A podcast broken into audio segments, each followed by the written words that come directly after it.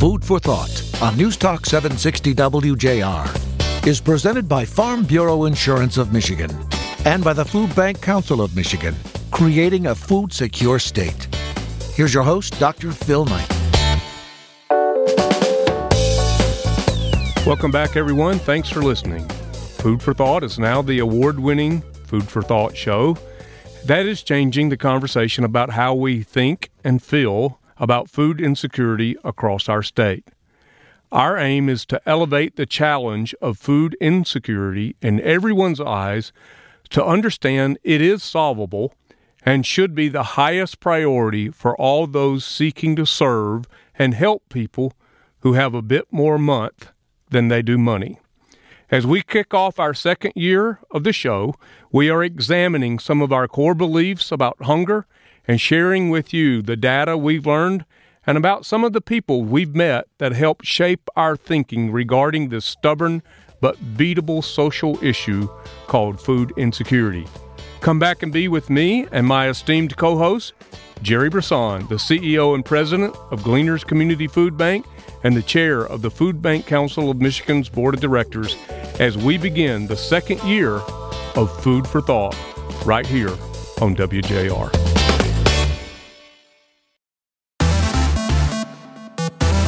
Get in touch with the Food Bank Council of Michigan. Visit fbcmich.org.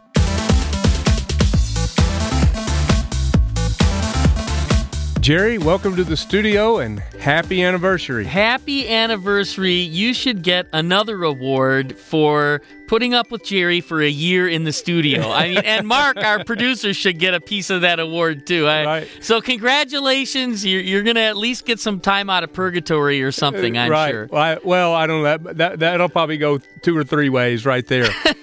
so when when the idea of the show for Food for Thought, um, you know, it was actually Jeff Marceau and Lori Richard at Edge Partnerships um, came to me with the idea after after essentially hearing me do a public speaking about our work, and thought that WJR would be a great avenue for us to share our message. You know, I was like, wow, that's pretty cool. And I hadn't really thought about it. And then, then the next thought is, I don't know enough. so, uh, what a great leadership principle is you get someone around you that knows a lot more than you do, and you basically turn them loose. And so, my first thought, and really my only thought, was to approach you about coming on board, being the the industry expert, because you have given your one handful of life to this work, and you've had amazing results and are still having amazing results. And some of the most amazing results are, I believe, are yet to come. So I appreciate you catching the vision with me about what Food for Thought could do and be and how it could affect our work of creating food security across our state. Yeah, I I appreciate that. Um, I, I think that probably the the next step was a pretty quick one too, and that was we also have to bring other people who know more.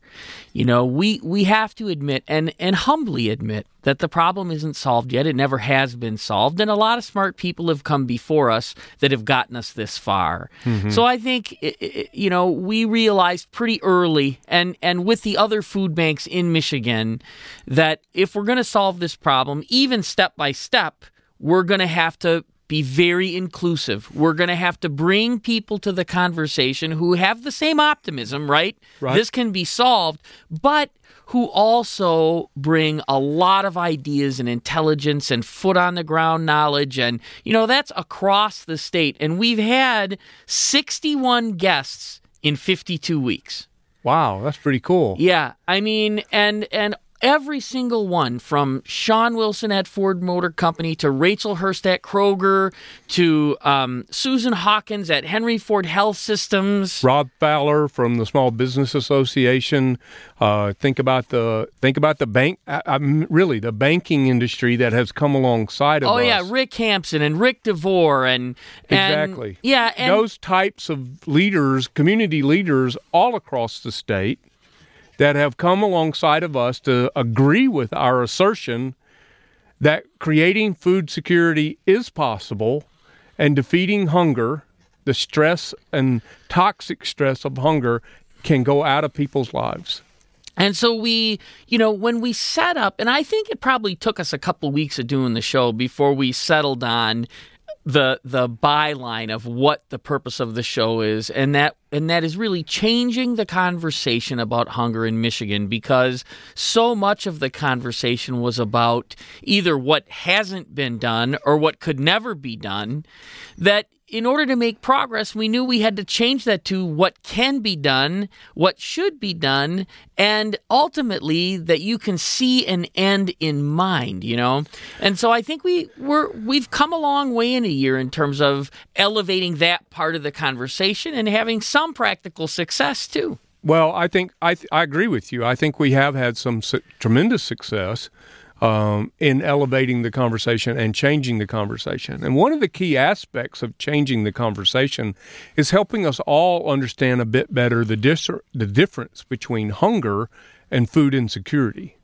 Right. Because, you know, 40 years ago when this work started with food banking, it was about emergency food and alleviating emergency situations. Now we're having a totally different conversation about the the the factors, the uh, what's the word I want? The the the, the contributing factors, the the co- the root the determinants, causes. exactly right. Yeah, the root causes of food insecurity that leads to people having an emergency food hunger situation. Well, and one of the things we've talked about several times on the show is a significant change between the start of food banking and even pantries, even further back, um, is that the relationship between employment and food security is different. Right. You know, it, it used to be that if you had a job, you were food secure. And I, and I suppose that was never 100% true, but it was true enough that a lot of the effort was provide jobs and for then people without jobs you got emergency food. Eventually that became emergency and supplemental food.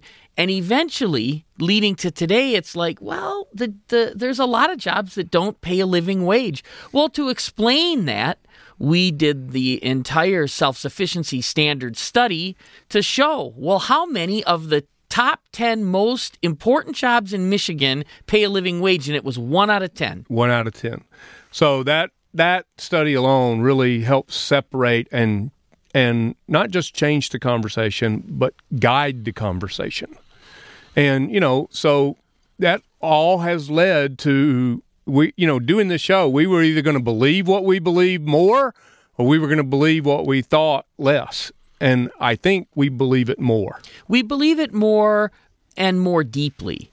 So I, I would say that we are nimble in terms of as we learn, we apply new solutions and new ideas from what we've learned so that we can get closer to understanding what an end game has to look like. So, you know, that's why we started the show, and now we're housing the show at Food Secure Michigan. What a great website. All the podcasts are there. They're broken down by industry. So if you're interested in a particular topic, you can see it there. And, uh, and we're just going to build on that from here. Well, and there's a statement at the front of the at the very beginning of the of the homepage of foodsecuremichigan.org and it says It says, "Do you believe hunger can be solved? We do." We do. So we're going to come back and tell you why we do we're going to give you five of the reasons in this show why Gerry and I are more convinced than ever that food security can be created all across the state of Michigan. Come back and be with us. He's Gerry Brisson. I'm Dr. Phil Knight, and we'll be right back.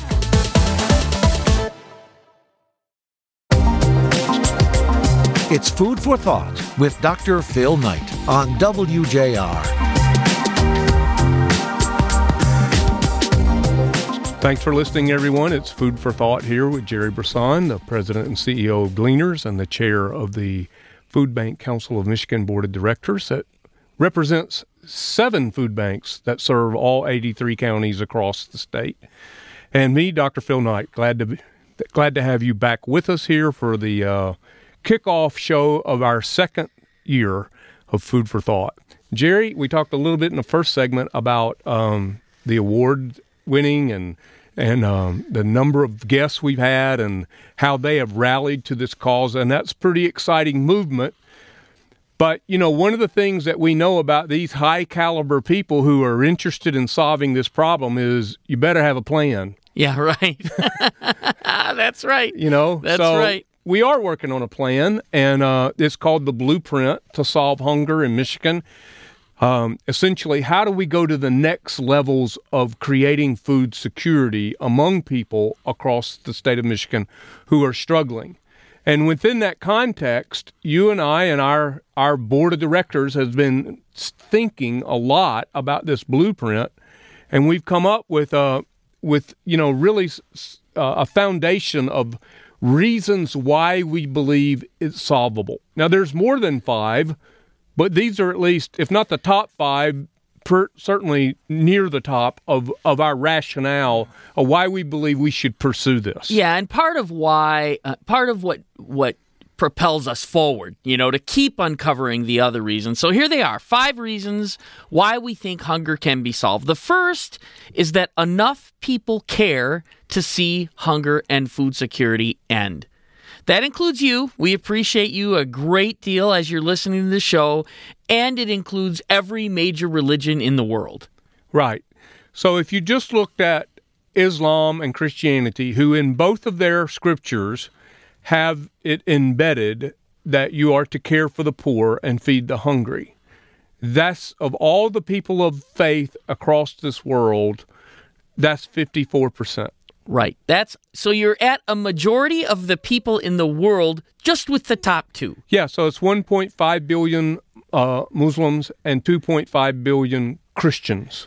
Then you include all the people who are humanitarian, all the government work that isn't uh, secular. I mean, it, and the it's really clear just from a moral and legal perspective that we've got a lot of people. yeah, just the two major religions in the world give you a majority. It's more than 50%. Exactly right. So when you put all the other religions in the world and then you put just the people who who believe as a human it's the right moral thing to do is to help someone who's hungry then you look at all the corporate support all the major world corporations that say we're going to make hunger part of our platform. You've got Ford Motor Company, you've got Kroger, you've got Walmart, you've got Conagra, which is a big food producer. You know Peter Pan peanut butter. Oh yeah, um, or Jif, or you know what I mean. Yeah, well, Meijer Food here in Michigan. Totally right. I mean, Kellogg. That's exactly right. And that list goes on. You know, major corporations that have said this is an issue we know has to be addressed, and we are going to put the strength of our giving behind that. And I think you look at private and public foundations, you see a lot of that same. Now, what I would say to that is that it needs to go to a step further for all of us doing this social work and supporting the social work and and I don't want to get us off the five reasons here, but Gerry, food first as a concept has to come into all of our thinking. Well, that's right. And that's going to we're going to talk about that when we start talking about both proving the impact of solving hunger and the fact that half the problem is already solved and that it's cheaper. So we got we got it okay, coming up. all right, I'll wait. Right? I'll wait. We got I'll it coming wait. up because it is one thing feeds to the next, but you have to start with a base of people that believe. You know, one of the simple tenets of life is it's easier to convince someone to do something they want to do than to convince something to do something they don't want to do. Yeah. It's a pretty simple concept. A lot of people want this to be solved, and that's one of the main reasons we think it can be. We don't have to convince people this should be solved, they already believe it. Yeah. Now, how to do it is where we have some doubt, and that's why we're changing the conversation, right? Exactly. All right, So we're going to get What's the second reason? the second reason farmers grow enough food to feed the world and they're getting better at it all the time. We had Michigan Farm Bureau in here talking about just uh, what was it? A million pounds of asparagus just in Michigan that went unharvested last year Right. because there weren't people to pick it. right. Right. I mean, that's one small segment of products in one state in the United States that we know there's a million pounds of food available if we could learn how to pick it. The bottom line is farmers grow enough food All we got to do is figure out how to make the best use of what farmers already do really well. That's one of the main reasons this can be solved. It's not like we're trying to create a gold mine in a rock quarry. Right. Right. Yeah. The fact is, we're making a gold mine in a gold mine. Yeah. well, that's that's that's really true. And, you know, you take into effect that Michigan is the second most diverse agricultural state in the US, second only to California. We grow such a wide variety of food. And then I think that's amazing given the short growing season that we have because of our weather. Yeah. It's pretty amazing that we can produce this much food. Now we, we that doesn't mean the food banks have all the food they need to meet the need. That's right. But- we have to get better. We have to get smarter. I Right. mean, that's all part of the. But there, there, we're going to come up to uh, some of those solutions as we get into these reasons too. We're getting better, and we're getting They're better and we're getting better. Exactly right. And so so second reason farmers grow enough food to feed the world. The third reason it's cheaper to end hunger and food insecurity than to have it continue. Man, so- that is so true. And it's important to say that because part of what it takes to get the will to solve a problem is to understand in very practical terms what's the cost and benefit of doing nothing versus the cost and benefit of doing something. And we've been on the path of showing that we know, for example, hunger costs poor education results, poor health, more expensive health. It creates children who never reach their potential because they couldn't develop well enough being undernourished. This is in our country. I'm not talking about third world countries or or this is in our state. Right. You know, we can't have kids growing up undernourished. We've got to start right as soon as we know that a woman is pregnant. She has to be nourished. Nourish that baby. When it's born, you've got to make sure that baby's nourished early and well so that every child in our state can reach their potential. And if you don't, it is a darn expensive problem to fix. It is. And you know, we have a good program and WIC is addresses that. My concern is that after WIC it drops off. And that's when and I, I'm sorry, I should have waited for you. No, it's I- good. We're I, good. I, I, I should have waited for you. That's when the food first concept that we developed in the first year of this show has to come into play. Has to become just as much of a priority when that child goes off of WIC as it does when they're on WIC. So that every social program, every program, every agency, everybody who's doing this work has to have food security of the people they're serving at the top of their list. Eh, It's obvious that it's cheaper to help people keep up than it is to have people catch up. It's just an obvious truth. It doesn't, every field everywhere comes to the same conclusion every time. It's cheaper for people to keep up than catch up. And when food is so inexpensive relative to other solutions, most food banks are doing three, four, or five meals per dollar. Hmm. That is a very inexpensive solution. So it is so much cheaper to end hunger and food insecurity than it is to have it continue. Now, let me ask you you got a couple of more reasons that you're going to share here. You want to do that in the next segment? You want to keep going on this one? Now let's let's at least get the reasons out there, then we'll come back. Then we'll come back and unpack it. So here we are. Four, we can prove the impact of solving hunger. So we we've mentioned these ideas. The next step is to actually use research methods and business methodology to actually prove the impact, and we can do that. And the fifth one is we've already solved half the problem. We've already solved half the problem without all the innovation that we've just talked about. Half the problem solved. We have innovative solutions. We can prove the impact. This problem can be solved. Wow. All right. So, those are the five top reasons that we believe we can create food security across the state of Michigan. Exactly right. All right. We're going to come back and unpack some of those even more in the next couple of segments. You come back and be with us. He's Gerry Brisson. I'm Dr. Phil Knight. Come back and be with us here on WJR.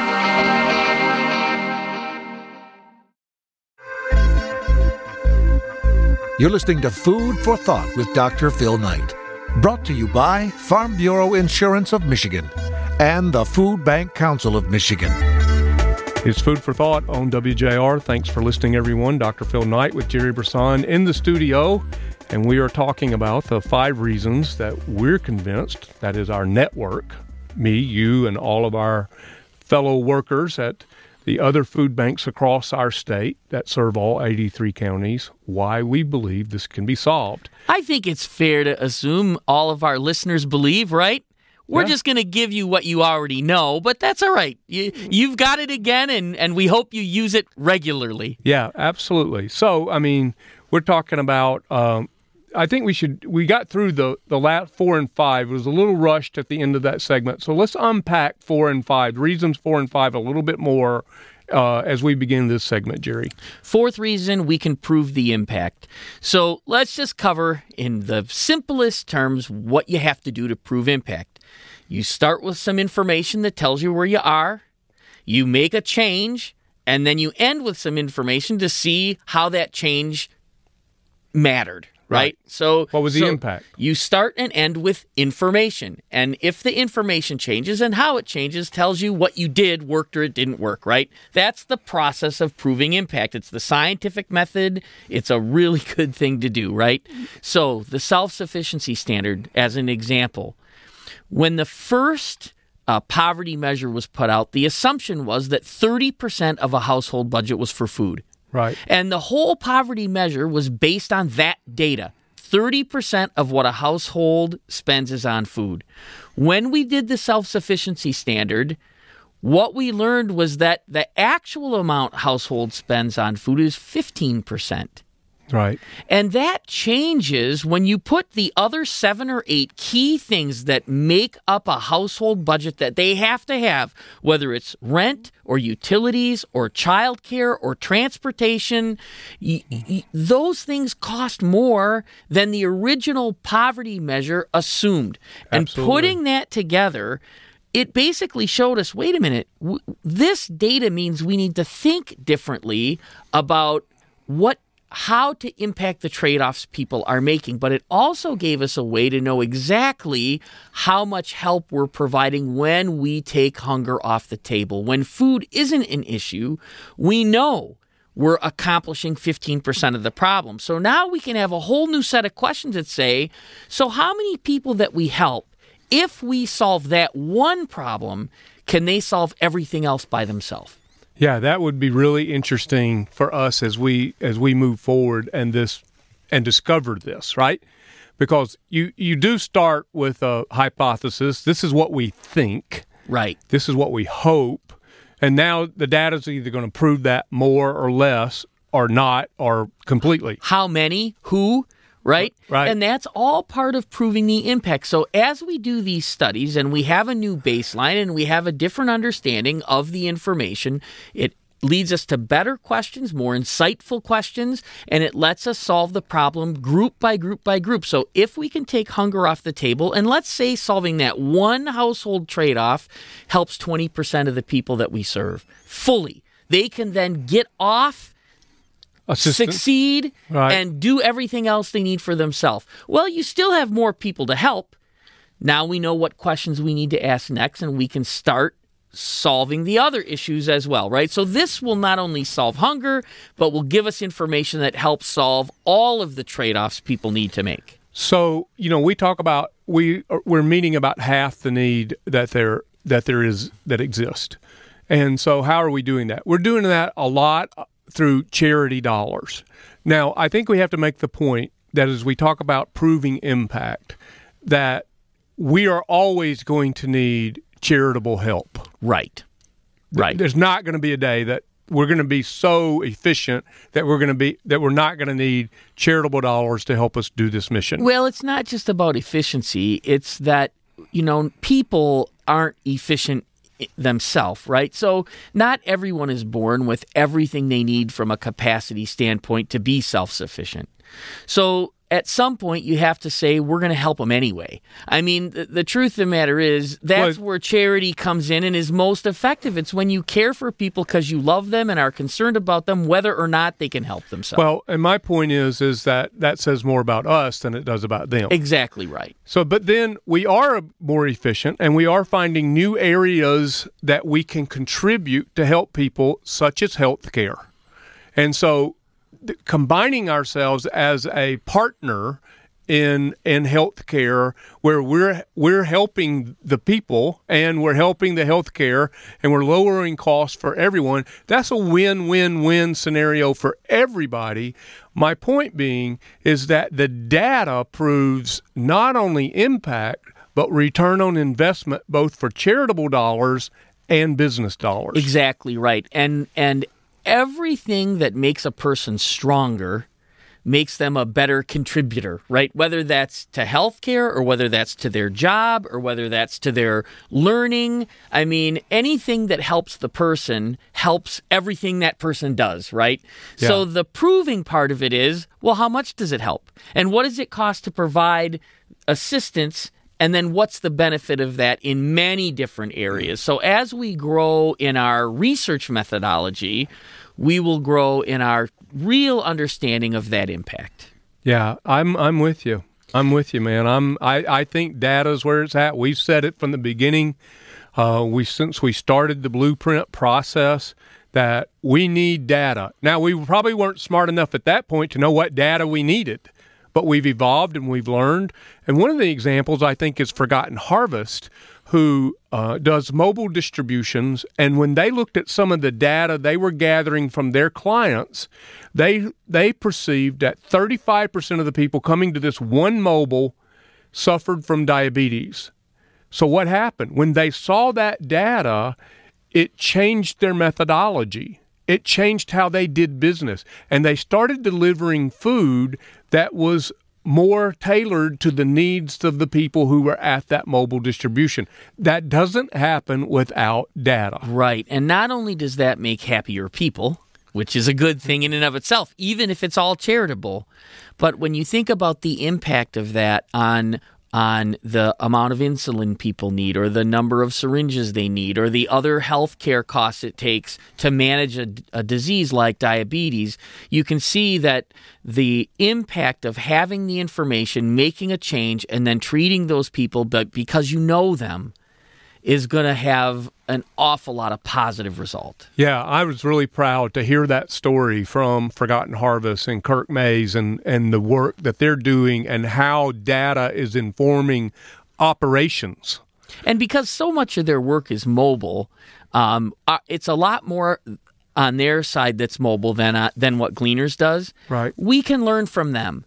They've made a priority to really dissect that data. And so we don't all have to spend the same money learning the same thing. We can learn from Forgotten Harvest because of their specialty and apply it to where we have something similar going on. And so it, again, makes us more efficient and it, it makes the cost of learning cheaper. We'll talk a little bit about in the last last couple of minutes of this segment about why we've already solved half the problem. So, so it's not why it's that, right? We have in fact solved half the problem. We have the data from a map, map the meal gap, which is a Feeding America research initiative that lets us know in every county what is the meal gap that is left unsolved. And from that work, we know that half the problem is solved. So, but what that means is that the relationships that it takes to solve the the problem. We already have many of those relationships. We already have community trust around this issue right? We've solved half the problem. People know we're there. They know we're working for them. And and and we have the experience that it takes to know the ins and outs and ups and downs of solving half the problem already. So we're starting from such a position of strength and trust and hmm. capability. And it's important to remember we're not starting from zero. We're starting from a pretty elevated spot where we are looking down half the mountain and we're only looking up at the other half. I'm not saying it's easy, but I'm saying let's not take for granted that the the fact that we've solved half the problem puts in us us in a really good position to solve the next half. You know, I talked to a couple of uh, old hats you know, the guys that pioneered this work 40 years ago. And you pose this question to them, and their reaction is spectacular. You say, in 40 years, one generation, would you have thought food banking would have had such an impact that we could have solved half of the food insecurity needs of the people in our communities? And they thought, we dare not dream of anything that big. They're so proud and they're so effective. And to be honest with you, so am I. And so am I, right? I mean, the reason we can see farther is because we're standing on the shoulders of giants. I didn't make that up. That is a old saying, but it's a true one. You know, those pioneers that got us where we are deserve a ton of credit for the work they did to teach us what we can do next. Five reasons why hunger can be solved in our state, Michigan, and you're part of that reason. Gerry Brisson, Dr. Phil Knight. We'll be right back in just a couple of minutes. It's Food for Thought with Dr. Phil Knight, presented by the Food Bank Council of Michigan. Once again, here's Dr. Phil Knight. We're back on Food for Thought. Gerry Brisson, Dr. Phil Knight here. And uh, Gerry, last segment for this show five reasons why we believe food security can be created. But there's really a couple of other things and thoughts that are out here about the importance of food. Yeah, what weaves this all together ultimately is our connection to each other what what holds we've got a really logical model here and you have to have that right? You have to have a path and pathways are built in a very logical sequence and and I feel really solid about where how we've done that work. But ultimately as I've been in this work and I know as you've been in this work what really holds this together is how we're connected to each other. So you know I think that there's a side of food that we often overlook. For example if uh, you stand up in a in a in a faith meeting somewhere and the leader says, "We're going to have a fellowship." You know what that is? That's a code word for ladies bring food. because our a lot of our congregate meetings, our fellowship, our time together as humans revolves around food. And we all understand it. We do it with our families. We do it with our friends. We celebrate Thanksgiving and Christmas. And a lot of these gatherings are built around food, the meal.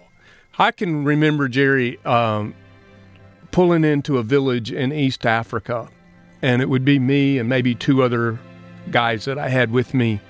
And um, we were exploring, trying to find out what the needs were, um, I spoke the language, and you know, so we were we would converse and oftentimes spend the night, and that was crazy. And honestly, there might be, and I'm holding just my two hands together, this much food in the entire village, and they would go and cook that and bring it to us.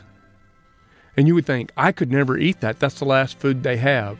No, you have to eat that because it's the last food they have and they're communicating value to you by the food that you that they're giving to you. They're showing you respect. They're esteeming you. And that's when that cross-cultural lesson comes where yeah, you have to eat the food that's given to you. And I think those truths about this work that what binds us together in so many ways comes back to the fellowship we have as human beings, as family, with each other around basic sustenance. It's, it's, it can't be overstated that when we feed our community, we are delivering a message of value and care that's so much deeper than just the food. Well, food is centric for, for us in the human experience and the cultural experience.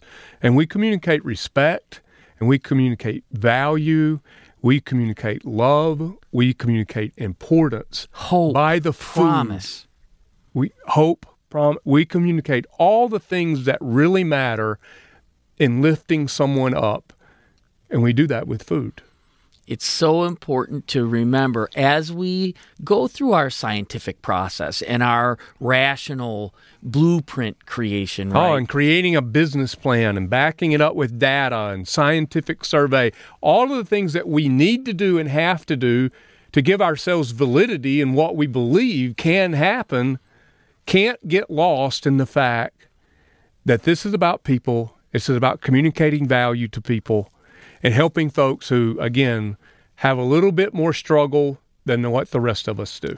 So we can't really invite our listeners over for dinner, but we can say this to our community uh, who's who's listening and involved with us every step of the way. We value and appreciate you. Um, this food for thought that's binding us together and helping us realize a food secure state in Michigan is driving so much importance, and we are grateful to you for your contributions of thought and effort as we continue to move forward. Absolutely. The emails, the Twitters, the the the communications that the listeners are are sharing back with us is uh and what we really want to do in the second year, uh, we really want to help you, the listener, understand that you have a vital, important place in this story. And we we're, we're thankful and appreciative. So I guess it's time for a little food for thought.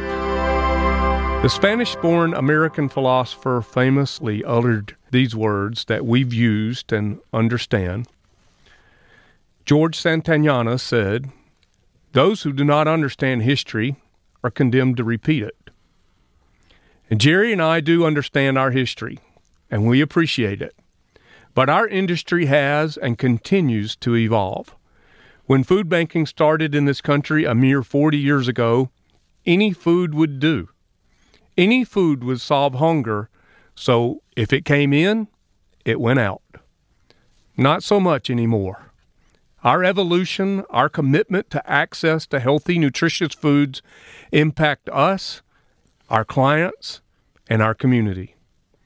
Last year, the Food Bank Council of Michigan's network, that's the seven food banks that serve all of our state, distributed 181 million pounds of food, and 40 million pounds of that was homegrown Michigan produce. You've heard it, and we believe it.